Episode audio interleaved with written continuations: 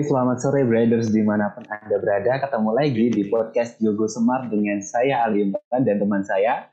Benar Hafiz dan juga Oke, nah uh, pada kali ini uh, seperti biasa kita akan membahas hal-hal yang anti mainstream. Yang, anti mainstream. Uh, iya betul karena uh, bisa dikatakan juga ini uh, topik yang uh, bulan ini baru kita nih yang ngadain mas. Betul. Jadi kalau misalnya nanti kok yang lain itu ada yang ngadain, berarti kita menjadi. Uh, berarti iya bisa iya, jadi ikut-ikut kita ya.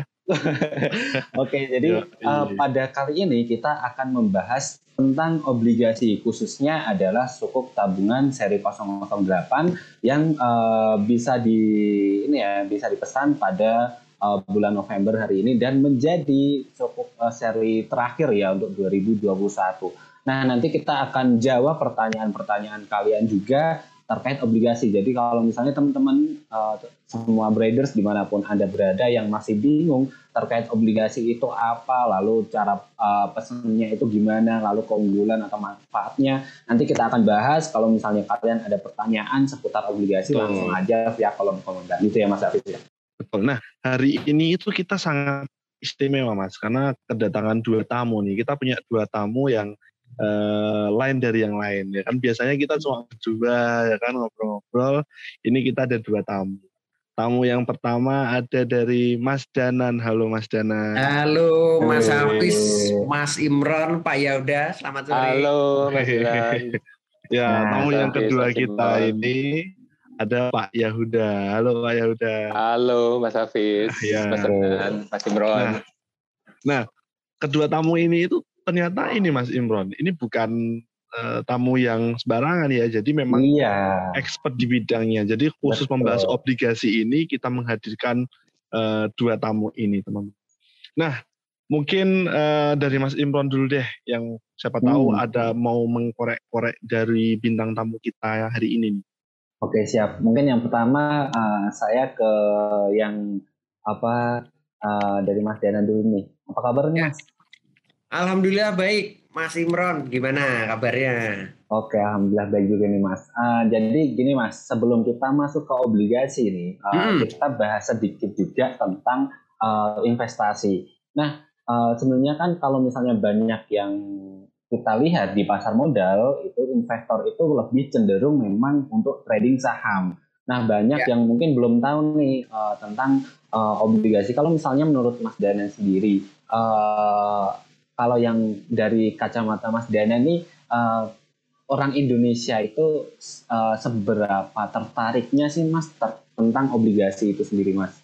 Ya, ya terima kasih Mas Imron. Tadi terima kasih perkenalannya sampai dibilang tamu. Saya cuma khawatir nanti tamu dari alam goib gitu ya. Tertanya dari alam dunia gitu ya.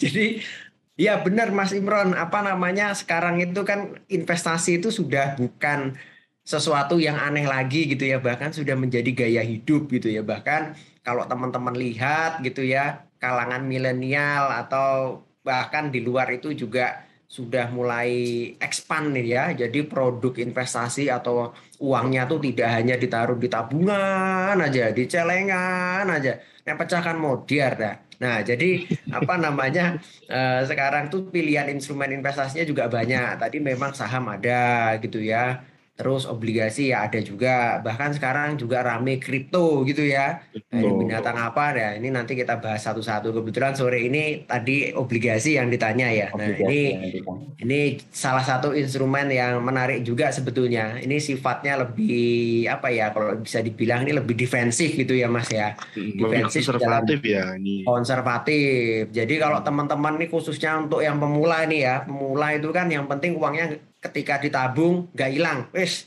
gitu dulu kan prinsipnya kan. Nah di obligasi ini mirip-mirip seperti itu tabungan ya ketika naruh uang nanti terima bunga nanti ada jatuh tempo wes persis pokoknya bedanya adalah kalau tabungan itu produk perbankan kalau obligasi ini produk pasar modal. Oke. Gitu.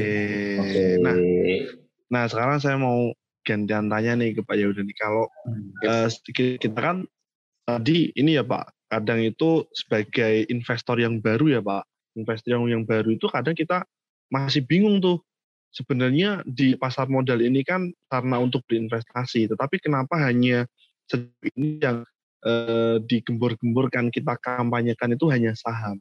Nah, padahal kan ada obligasi juga nih. Nah, sebenarnya bedanya apa sih bedanya antara saham dan juga obligasi itu? Ya, Mas Hafiz, um, tadi Mas Dana sudah sampaikan ya di depan tentang obligasi, kenapa uh, mungkin belum banyak. Nah, saham dan obligasi itu memang serangkaian produk pasar modal ya di samping reksadana. Kemudian kalau dilihat lagi jumlah investor kita pun masih relatif kecil total investor hmm. di pasar modal kita. Dan untuk produk obligasi sendiri, produk obligasi sendiri kenapa uh, relatif sedikit dibandingkan dengan saham? Sebenarnya kalau dilihat lagi, obligasi itu sudah lama juga ada Nah, yang membedakan kenapa? Karena yang seri retail atau yang bisa dibeli oleh uh, individu dan terjangkau itu memang relatif uh, ya sudah cukup lama sih walaupun belum belum lama sekali ya. Yeah. Uh, itu seri ori yang pertama ditawarkan pemerintah tahun 2006. Hmm. Itu yang seri retail ya ori pertama. Jadi uh, retail di sini individu bisa membeli, kemudian syaratnya punya KTP, punya dana yang cukup uh, dan terjangkau. Itu yang membuat mungkin karena masih relatif ya relatif walaupun sudah kalau dari hitung dari 2006 hmm. sampai sekarang kan sebenarnya sudah uh, berapa hmm. tahun tuh? Udah 14 ya, tahun, 15 15 tahun. tahun kan ya 15 tahun ya itu dari seri pertama. Jadi ada ori, kemudian ada hmm.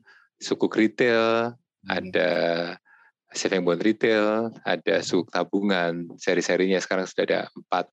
Dan itu yang membuat uh, kenapa pemerintah terus uh, mengupayakan nih makin banyak lagi investor retail yang bisa membeli.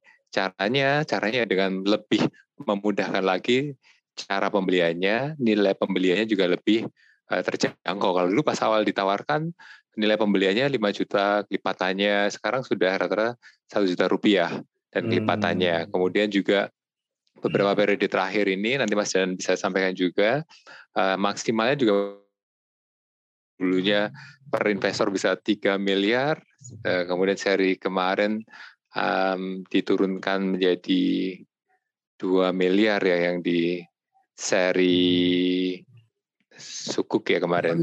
Iya betul ya. Pak. Yang... Terus yang seri ini sukuk tabungan eh, di maksimal juga dibatasin lagi. Satu miliar. Ya satu miliar. Jadi pemerintah uh, menghendaki semakin ada semakin banyak lagi nih investor yang bisa membeli, uh, semakin tersebar posisinya dan kenapa pemerintah juga tertarik untuk memperbanyak kas, uh, kliennya Ya, atau investornya karena sebenarnya investasi ini saat ditawarkan menarik seperti ada yang Mas Danan sampaikan investor yang biasanya nabung itu sudah terbiasa menyimpan dananya di bank dalam bentuk ke eh, tabungan atau deposito. Nah ini ada produk yang mirip dan ditawarkan dengan imbal hasil yang lebih menarik, pajaknya juga lebih eh, kecil. Yeah. Itu yang menjadikan mestinya ini produk yang menarik bagi para investor. Nah, sedangkan dari sisi investor saham yang selama ini sudah terbiasa saham, yang sudah berani mengambil risiko yang lebih tinggi, masih perlu nggak? Ya sebenarnya kalau ditanya perlu nggak, masih juga karena uh, investor di saham itu juga perlu sebagian dari investasinya dimasukkan atau dari portfolionya masuk ke instrumen yang fluktuasinya relatif kecil atau risikonya yeah. relatif kecil.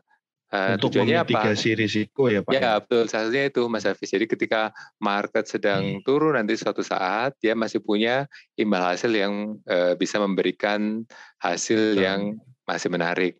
Itu lebih Tuh, setuju Pak ya udah. Ini anu Mas Hafiz, Mas Imran oh. ini ibarat kalau kita komputer itu stabilizer lah ya. Oh, iya. Jadi kalau mati lampu jegrek gitu, udah nggak langsung mati. Jadi masih ada daya yang menjaga gitu. Ya. Market oh, gitu. sahamnya crash ya. Ini masih ada ada yang nahan nahan uh -huh. apa namanya jadi bumper lah istilahnya iya, begitu. Iya.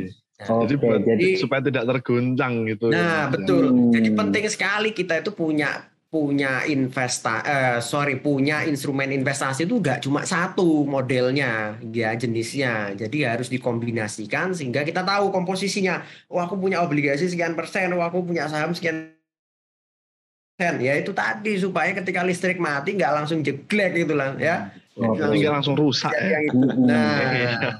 betul. Itu udah sesuai udah sesuai banget nih dengan tema kali ini ya. Iya, pendapatan dengan obligasi. Jadi tujuannya teman-teman seperti itu. Uh, kalau misalnya teman-teman itu sudah berinvestasi entah itu di emas, entah itu uh, di saham khususnya kalau misalnya teman-teman sudah menjadi uh, ini ya risk tracker ya artinya uh, teman-teman itu sudah berani mengambil resiko tinggi, tetap harus uh, diversifikasi portofolionya agar ya. suatu saat kalau misalnya marketnya itu sedang bergejolak, itu biasanya uh, kita tetap masih punya pendapatan dari obligasi yang imbal hasilnya itu menarik gitu ya Mas. Betul. Nah, uh, saya tanya safety first lah ya Mas ya. ya betul. Valentino Rossi itu sekencang-kencangnya balapan tapi bajunya harus safety betul, tetap. Harus safety, betul. Kita investasi okay. sekencang-kencangnya nyari return tetap safety-nya jangan lupa. Tetap safety. Gitu. Oh, iya, siap. Nah, uh, saya mau tanya ke Mas Danan Ganti nih. Ya. Uh, kalau misalnya kita tadi bicara tentang manfaat-manfaat obligasi ini Mas, entah itu obligasi atau sukuk ya. Nah, uh, sebenarnya di balik instrumen investasi itu kan pasti ada risikonya kan mas. Nah ya. uh, barangkali di sini banyak nih yang belum tahu sebenarnya kalau misalnya kita mau uh, instrumen investasi obligasi kita mau mas masuk ke sana itu uh, sebenarnya ada risikonya enggak sih karena tadi mungkin dikatakan bahwa uh, ini risikonya rendah tapi kan pasti ada. Nah risiko-risiko di obligasi itu itu apa aja sih Mas Danan? Nah ini betul sekali nih Mas Imron ya. Jadi semua instrumen investasi punya risiko gak cuma obligasi aja. Jadi semuanya punya risiko. Jadi kalau teman-teman semua uh, sudah memutuskan masuk atau beli di satu instrumen ya harus paham dengan baik resikonya apa-apa saja ya. High risk high return. Gak ada ceritanya ya di dunia ini aku juga belum pernah ketemu yang namanya high return low risk. Gak ada gitu ya. Ya Kalau kan? ada paling bertahan berapa bulan aja ya Mas. Nah betul, itu sudah aku pelajari Pak ya udah baik di alam dunia maupun di alam gaib enggak ada semua pokoknya high return gitu ya. Oke, okay. eh Mas tapi ada loh Mas, ada loh Mas kalau misalnya kita investasi itu low risk tapi high return Mas. Uh, apa itu? Ada Mas, itu namanya bersedekah. bersedekah itu apa low risk high return bahkan enggak hmm. apa resikonya ya mungkin dari kita sendiri tapi dari yang uh, ini yang memberi manfaat itu udah kamu bersedekah nggak akan ada risiko atas ya, kamu bersedekah betul. gitu. Nah itu salah satu kalau misalnya tadi ada yang bilang kok nggak ada risk low return nah ini salah satunya nah, yaitu bersedekah. Nah, itu ya tambahannya masih Imron high impact gitu High impact, high impact. Betul, betul, betul, betul. Iya. Nah, tak kalau balik lagi tadi kita ditanya apa namanya eh, risiko di obligasi ini apa saja ya. Memang obligasi ini punya beberapa risiko, tetapi jangan khawatir ya teman-teman karena dari beberapa risiko tadi pun juga didampingi atau diikuti oleh uh, cara memitigasi risikonya seperti itu ya. Contohnya misalkan begini, ya aku beli obligasi, obligasi itu ada harganya loh. Jadi ada harga, harga turun hmm. harga juga. Nah, ketika harganya lagi hmm. jatuh, ya kita tahan dulu ya. Maksudnya eh, tidak langsung melakukan penjualan. Ataupun kalau misalkan kita harus menjual pada saat itu, ya harus dihitung juga eh, harga kerugian itu apakah sudah tercover dari bunga berjalan yang kita terima selama kita memegang obligasi seperti okay. itu ya. Nah, jadi uniknya di situ obligasi itu tiap hari itu dihitung bunganya gitu ya selama kita memegang atau holding period. Kemudian ada lagi ini yang paling dasar sebetulnya adalah uh, kalau kita beli obligasi itu kan artinya kita ngutangi orang. Nah, orang ini siapa? Bisa pemerintah, bisa perusahaan Bisa. gitu ya. Okay, Maka dari itu okay. penting sekali. Ini prinsipnya sama kok. Ini prinsip di apa kehidupan sehari-hari. Kalau kita ngutangi orang itu kan kita harus tahu orangnya siapa, gitu. Nah, hmm. kita harus tahu apakah ini orangnya uh, apa namanya gelagatnya baik apa enggak gitu kan hmm. kepercayaan tadi Pak ya udah. Nah, maka dari itu penting terutama untuk pemula itu milih obligasi yang diterbitkan oleh penerbit yang terpercaya. Siapa contohnya pemerintah misalnya. Pemerintah, betul. Nah, bahkan kalau di pemerintah itu ada jaminan sebetulnya ya, jaminan hmm. bahwa kuponnya atau pokoknya itu akan dibayar lunas tuntas gitu ya, itu dijamin oleh undang-undang. Jadi hmm. nah itu beli merem dapat kupon berjalan. Oh, enak banget itu kalau ini investasi lostang nih mas ya. Duduk yeah. diam dapat duit ya. Oke. Benar, benar. Ya, itu sih cara, hmm. beberapa risiko dan cara memitigasinya gitu ya. Jadi penting sekali kita melihat siapa penerbitnya begitu ya. Kalaupun kita beli obligasi yang diterbitkan oleh perusahaan, ya kita juga harus tahu perusahaannya seperti apa gitu ya. Jangan sampai perusahaan kita baca di Google, oh ini masalah ini, nunggak utang ini, enggak, jangan gitu ya. Pokoknya cari yang sehat. Itu okay. Mas Imron, Mas Oke. Okay. Oke, okay, Mas. Uh, nah, sekarang saya mau juga mau tanya ke Pak Yahudan. Mungkin nanti Mas Mas Mas Danan juga bisa menanggapi juga ya. Jadi yeah. uh, Mas Danan sama Pak Yahudan kan udah sangat lama kan berkecimpung di uh, pasar modal untuk tercebur uh, Pak. Tercebur. berarti tersesat di jalan yang benar gitu ya Mas. ya. Uh, itu uh, kalau dari Pak Yahuda mungkin sudah cukup lama juga ya uh, apa namanya melihat perkembangan obligasi dari ori yang seri pertama sampai sekarang yeah. ini. Nah, kalau kalau dilihat tuh Pak uh, dari tahun 2006 sampai sekarang ini uh, animonya masyarakat itu seperti apa Pak? Apakah ber, uh, berkembang atau dari uh, lebih banyak segmentasinya itu lebih ke usia berapa? Apakah milenial itu sekarang juga sudah mulai minat untuk menabung obligasi atau seperti apa, Pak? Ya, kalau saya ingat ya dulu tahun hmm. 2006 ketika pertama kali ditawarkan hmm. ORIS 001, waktu itu bunganya atau imbal hasilnya tinggi nih. Mungkin hmm. salah satu seri yang awal-awal yang tinggi ya, 12 persen. Oh, hmm. kenapa bisa tinggi? Ya karena waktu itu memang tingkat suku bunga acuannya masih relatif tinggi. Yeah. Dan uh, bagaimana respon uh, investor saat itu? Waktu itu saya pernah ikut uh, karena ada kerjasama dengan salah satu bank ya, bank. Uh, saya ikut menawarkan di situ. Pada tahap awal memang investor masih bertanya-tanya, ini produk apa nih? Ori obligasi retail. Walaupun hmm. tahu ya, ini penerbitnya pemerintah mesti aman. Tadi Mas Danan sampaikan juga di apa untuk pembayaran bunga dan pokoknya saat itu tempo itu sudah dijadwalkan dan diundang ada undang-undangnya untuk pembayarannya jadi sangat aman. Namun tahap-tahap awal itu masih ya karena namanya tahap awal ya orang belum kenal, mereka masih belum punya histori sebelumnya, jadi mereka mencoba juga. Walaupun saya, kurang tahu datanya waktu itu, yang seri pertama itu eh, berapa banyak dari yang di dialokasikan, berapa yang terserap.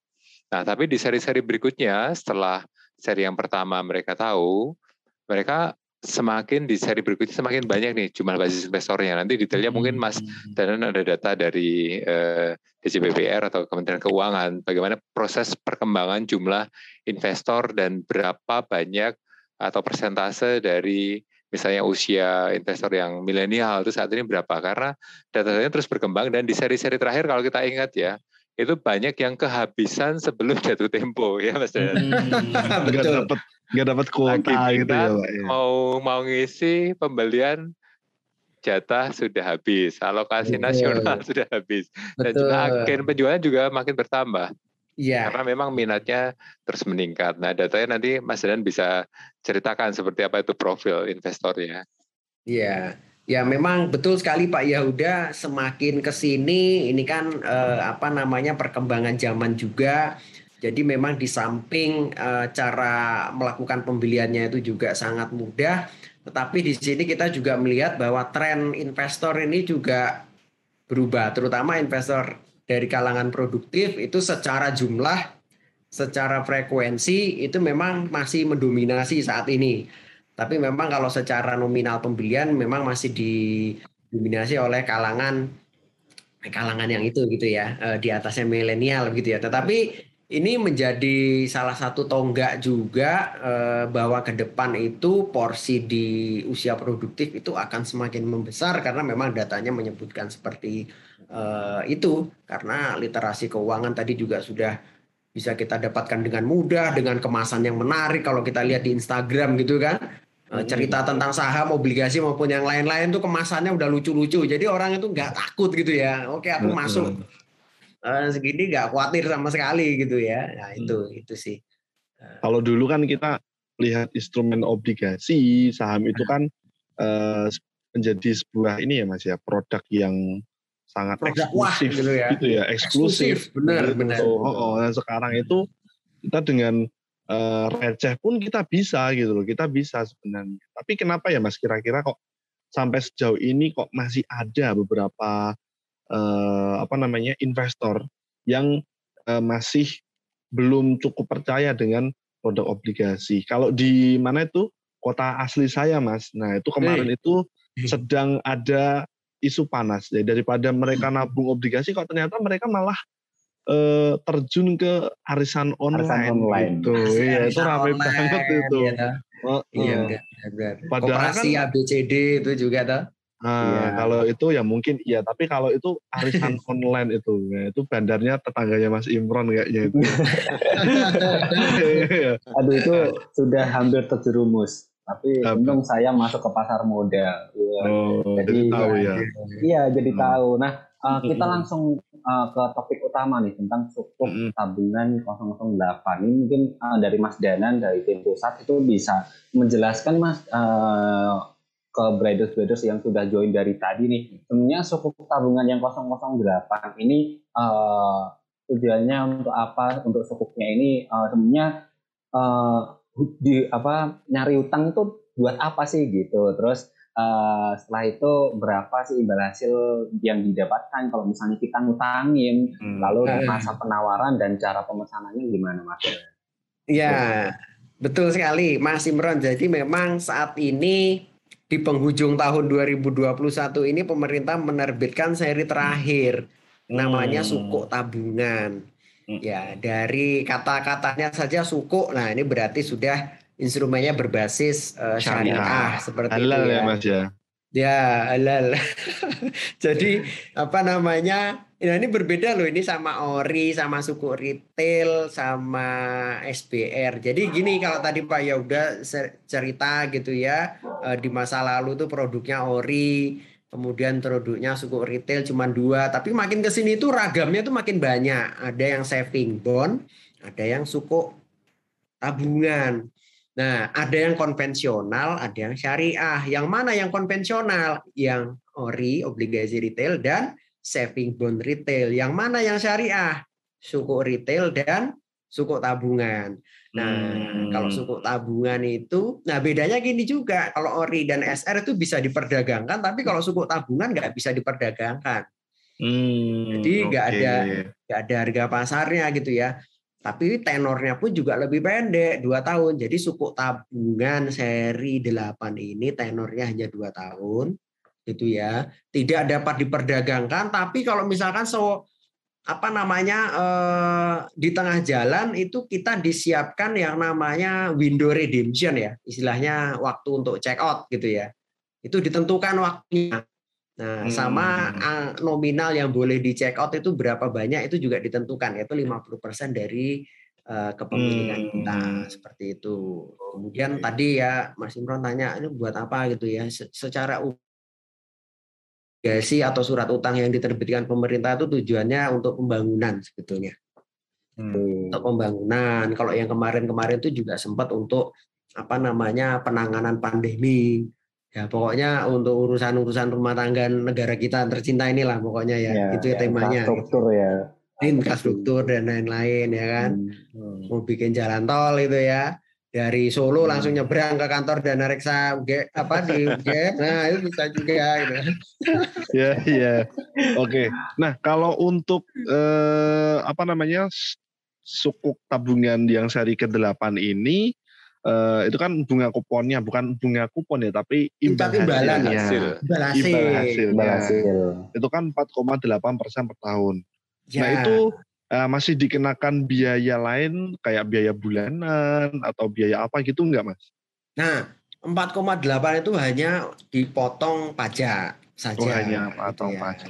Pajaknya obligasi ini kan juga sudah berubah yang tadinya 15 persen sekarang cuma 10 persen. Oh. oh, ini menarik nih ya. Menarik. Terus kalau kita iya, ya, jadi lebih banyak. Gitu. Deposito ya, jauh di bawah deposito ya. nah, ya. Iya. Nah, ini tandemannya sama deposito ini istilahnya apa ya? Uh, mirip-miripannya kan sama deposito. Lah deposito yeah. kan sekarang ya kita tahu ya suku bunga bank kan lagi rendah-rendahnya. Lagi rendah. Otomatis bunga deposito pun juga mengikuti. Kepala tiga kan sekarang. Ya, tiga, tiga, tiga, juga 20 persen. Ya, ini sebagai bagian dari diversifikasi portofolio. Artinya bukan serta merta oh produk yang itu returnnya kecil terus nggak bagus. Oh bukan seperti itu. Ini kita tadi bicara stabilizer tadi ya. Jadi ya, ya betul. ingat semakin kencang safety-nya juga harus kencang. Ya, jangan dibalik. Hmm. Semakin kencang kendaraan safety-nya hilang ya. Hilangin. biar nanti gitu ya.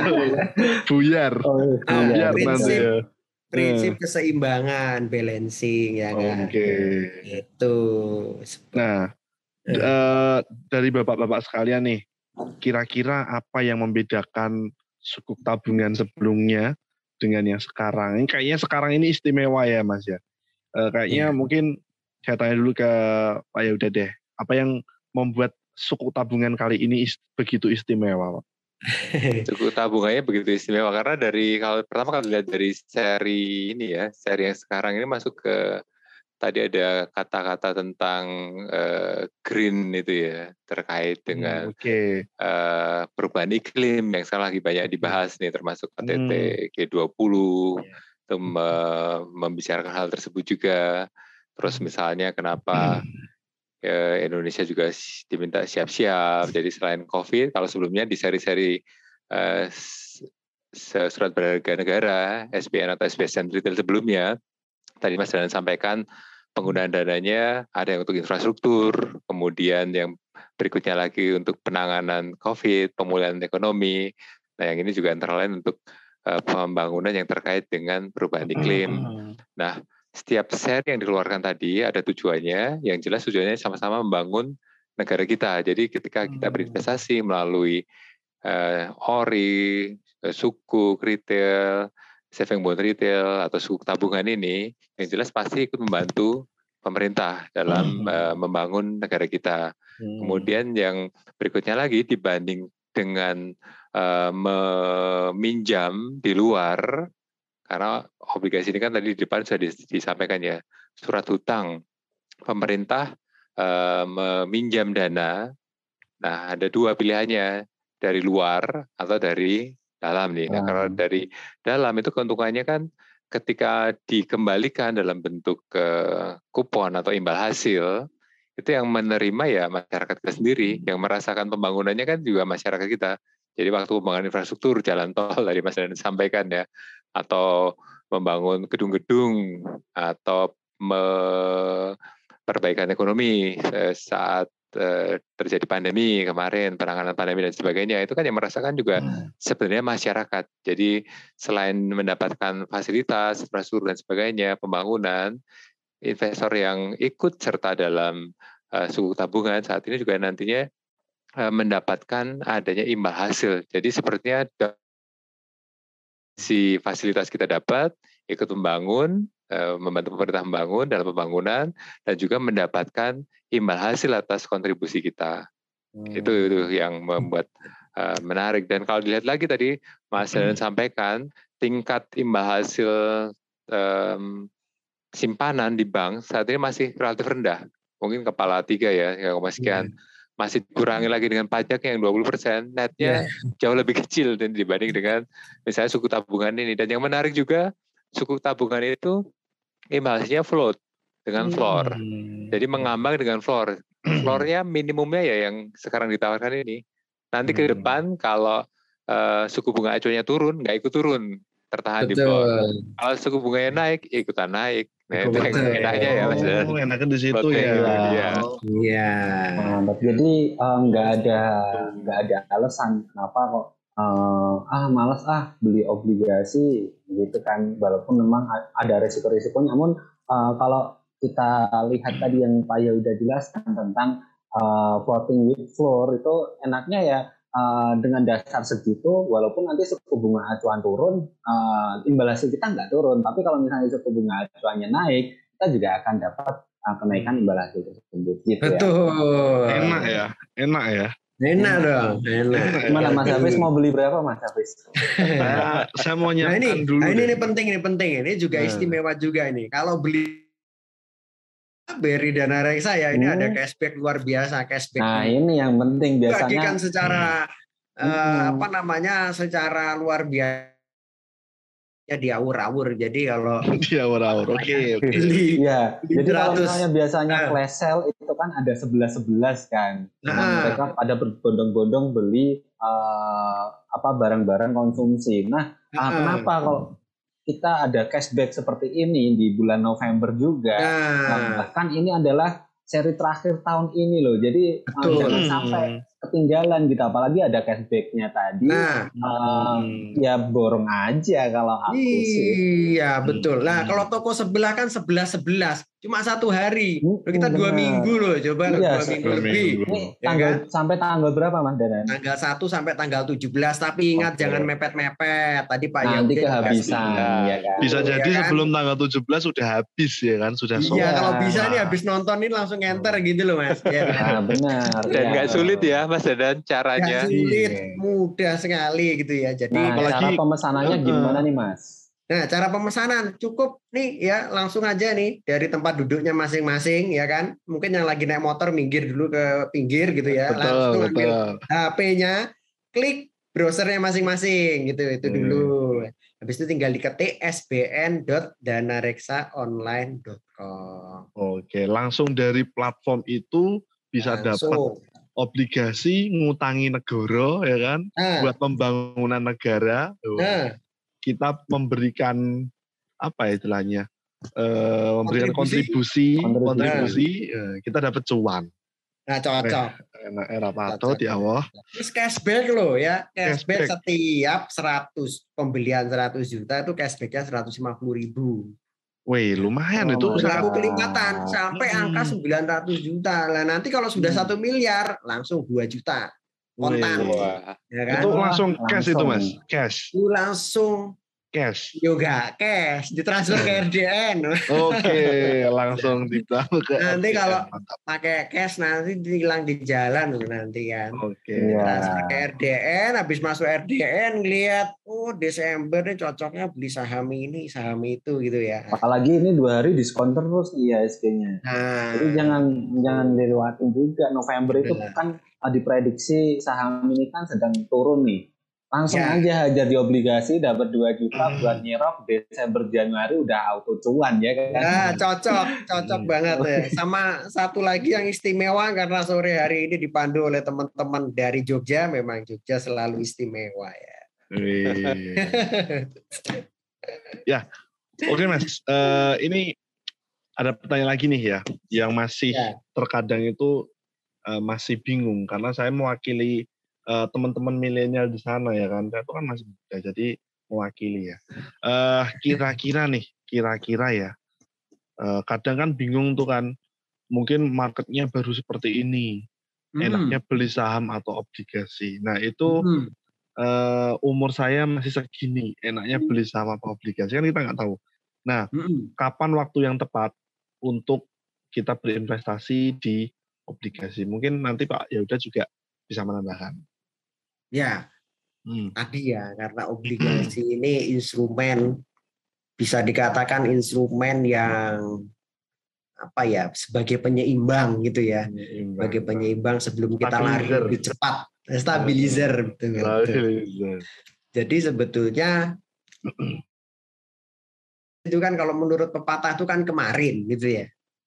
Nah, tapi kalau ya. kemarinnya udah lewat itu berarti hari ini ya jangan sampai kita kelewatan lagi. Karena sekali momentum itu terlewat, ya susah kita mendapatkan atau belum tentulah momentum yang sama itu akan uh, datang kembali. Jadi investasi yang paling tepat kalau menurut saya ya sejak dini seperti sejak itu ya. Dini. Seperti nabung dulu lah ya. Lagunya aja kan sudah ada semenjak kita kecil gitu kan.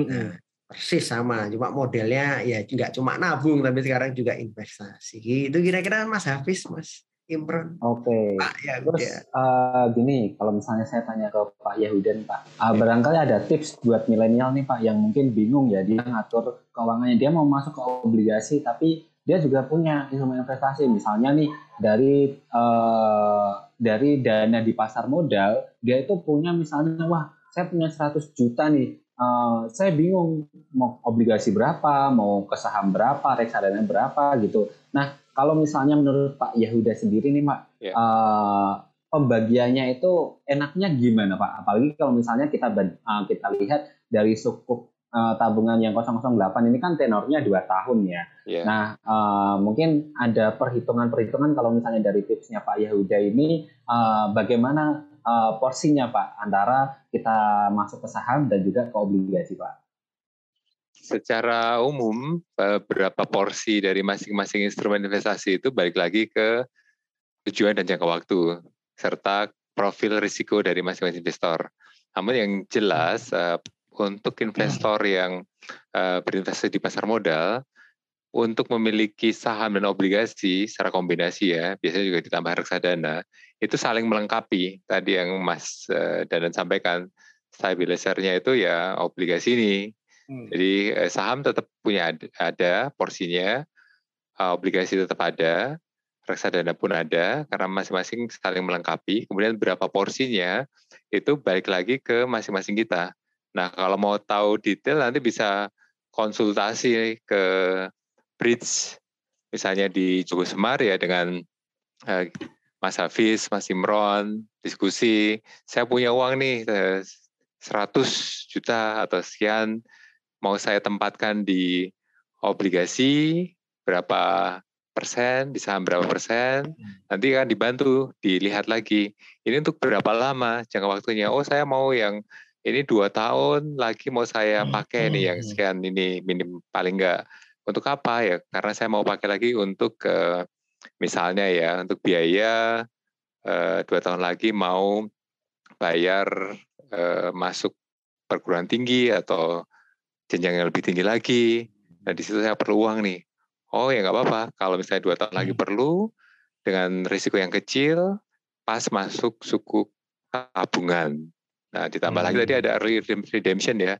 Uh, di 50 persennya bisa dilakukan uh, melarikan atau early redemption setelah paling nggak satu tahun. Nah itu bisa jadi uh, pilihan. Ini porsi ini nanti masuk ke obligasi itu hanya salah satu contoh.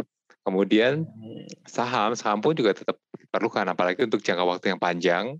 Itu kita uh, memang perlu investasi yang walaupun berfluktuasi, tapi jangka panjangnya imbasnya lebih optimum. Tentu saja dengan catatan pilih saham yang bagus gitu ya. Hmm. Jadi memang saling melengkapi. Obligasi ini instrumennya lebih pendek untuk jangka waktu yang lebih pendek dengan risiko yang lebih kecil. Nah, saham itu untuk yang lebih panjang, walaupun berfluktuasi, tapi untuk periode panjang asal kita memilih portofolio sahamnya dengan tepat, itu lebih optimum hasilnya. Demikian Mas Imron. Ya, uh, jadi kalau misalnya kita lihat tenor 2 tahun dengan akhir tahun seperti ini, ini nanti kalau misalnya kita panen barengan sama window dressing loh ini loh. Pas. Jadi kalau misalnya iya pas November pas. kita panen dari obligasi, sementara uh, nanti Desember uh, dari cashbacknya yang tadi kita pakai uh, beli saham, dua tahun lagi bisa jadi multi bagger kan. Nah, dari hmm. 2 juta ternyata dapat 4 juta. Wah, itu mantep banget itu sih. Istimewa. Iya, istimewa. Jadi kalau misalnya ditanya kapan waktu yang tepat untuk beli obligasi ya sekarang langsung aja enter karena sebelum uh, di tanggal 17 November jangan sampai kehabisan nih apalagi cashback cashbacknya ini yang menarik gitu. Oke okay, Mas Hafiz ada tambahan lagi Mas? Uh, kalau dari saya sih cukup ya Mas karena ini tadi penjelasannya tuh sudah jelas banget ya kan. Sebenarnya hmm. kalau saya sekarang ini sudah gajian, saya langsung enter ini ya. Kan? Iya. Sudah terlanjur lewat. Gimana ya. minta minta gajian lagi, Mas? Nah, minta gajian lagi. ya udah, Pak ya udah, Pak. Oke. Nah, uh, mungkin sore ini kita cukupkan dulu ya Mas Hafiz ya. Jadi uh, tadi mungkin uh, semoga yang kita bahas di sini tadi mewakili segala pertanyaan teman-teman terkait obligasi khususnya untuk sukuk tabungan seri 008. Jangan lewatkan masa penawarannya, masa pemesanannya itu tanggal 1 sampai 17 November dengan imbal hasil 4,8 persen dan cashback sampai 2 juta rupiah. Nah, uh, mungkin itu dari kita. Kita akan ketemu lagi di podcast tema yang menarik dan juga fantastik ini bisa ditemukan di tempat-tempat yang lain ya. Uh, iya. Selamat sore dari kami. Kurang lebihnya kami mohon maaf. Terima kasih sudah join. Selamat sore, Briders. Selamat sore, Selamat sore semuanya. Selamat sore. Selamat sore semuanya. Terima kasih. Terima kasih. Terima kasih Mas Danan, Pak Yuda, Mas Terima kasih.